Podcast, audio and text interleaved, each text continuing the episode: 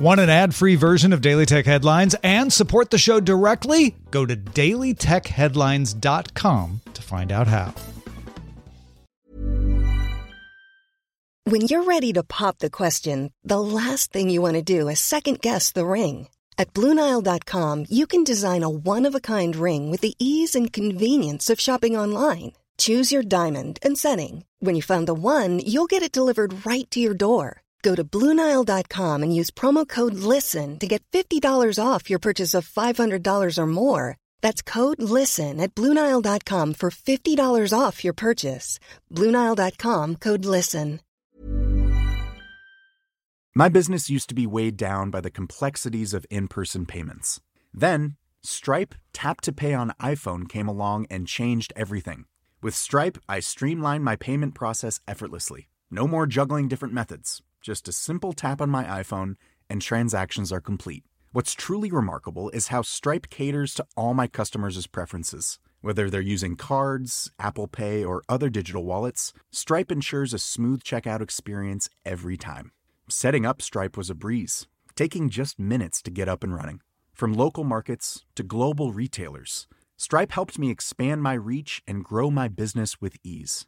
To learn how Tap to Pay on iPhone and Stripe can help grow your revenue and reach, visit stripe.com slash tap iPhone. These are the Daily Tech headlines for Wednesday, February 5th, 2020. I'm Tom Merritt. Mobile World Congress begins in Barcelona February 24th. Concerns about the coronavirus have caused LG and ZTE to cancel plans for the show. Huawei says its plans have not changed, but the Verge's sources say it may reduce the number of employees traveling. Chinese companies Xiaomi, Vivo, and Honor all say they haven't changed plans, as have Qualcomm, Lenovo, and Motorola. The GSMA, which puts on the show, says it has increased medical support and disinfection measures at the conference and is advising a no handshake policy.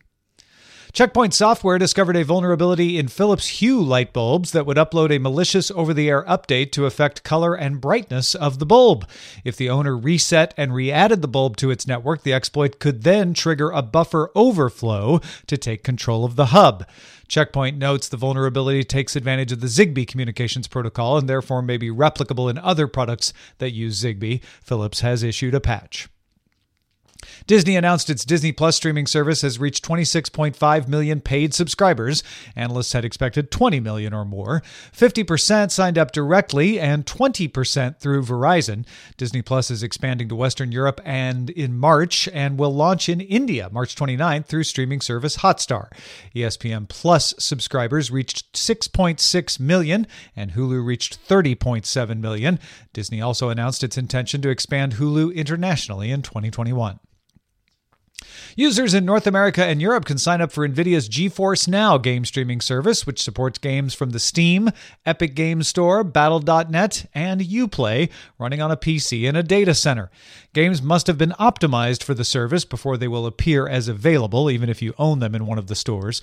The Founders Edition of the service is $5 a month, which gives you up to six hours at a session, but NVIDIA says that fee will go up at some point. You can also try the service for free for an hour at a session without a credit card, though you may be put in a queue and you will get access to less powerful hardware. The GeForce Now app runs on Mac OS, Windows, and Android and requires at least 15 megabits per second connection, 30 megabits per second for 1080p, and 50 megabits per second for the best experience. There is no 4K option. Spotify reported 271 million worldwide subscribers. That's up 31% over a year ago. Paying users rose 29%. Podcast listening grew 200%. And 16% of Spotify's monthly active users listen to podcasts. Revenue rose 24% with a loss per share of €1.14, both of which missed expectations. Spotify blamed the loss on payroll taxes related to stock compensation as its stock price rose. The company announced it will acquire Bill Simmons' sports podcast company Ringer Spotify faces increasing competition in the music streaming market, including India's Gaana, which has 152 million monthly active users.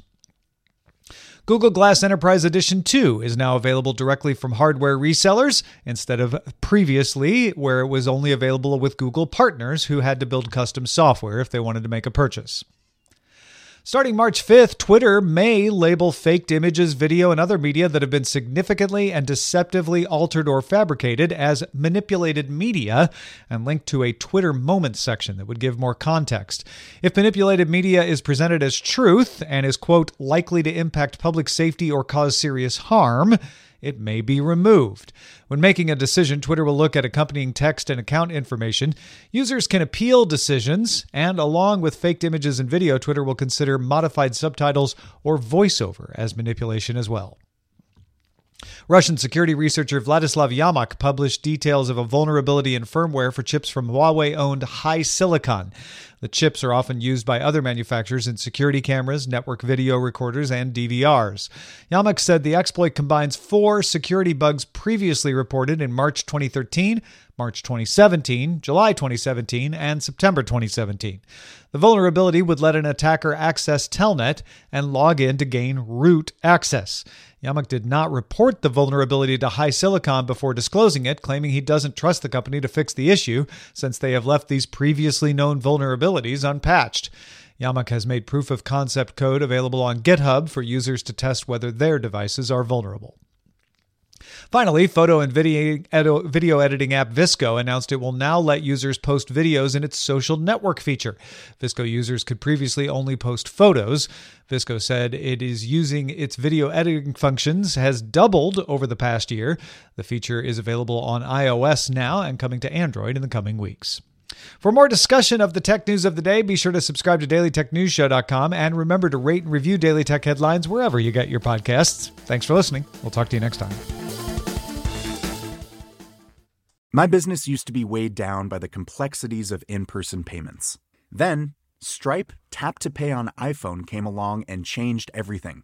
With Stripe, I streamlined my payment process effortlessly. No more juggling different methods, just a simple tap on my iPhone, and transactions are complete. What's truly remarkable is how Stripe caters to all my customers' preferences. Whether they're using cards, Apple Pay, or other digital wallets, Stripe ensures a smooth checkout experience every time. Setting up Stripe was a breeze, taking just minutes to get up and running. From local markets to global retailers, Stripe helped me expand my reach and grow my business with ease. To learn how Tap to Pay on iPhone and Stripe can help grow your revenue and reach, visit stripe.com/tapiphone. Planning for your next trip?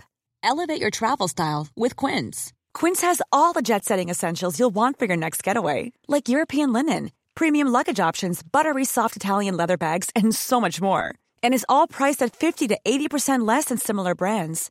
Plus, Quince only works with factories that use safe and ethical manufacturing practices. Pack your bags with high-quality essentials you'll be wearing for vacations to come with Quince. Go to quince.com/pack for free shipping and 365-day returns.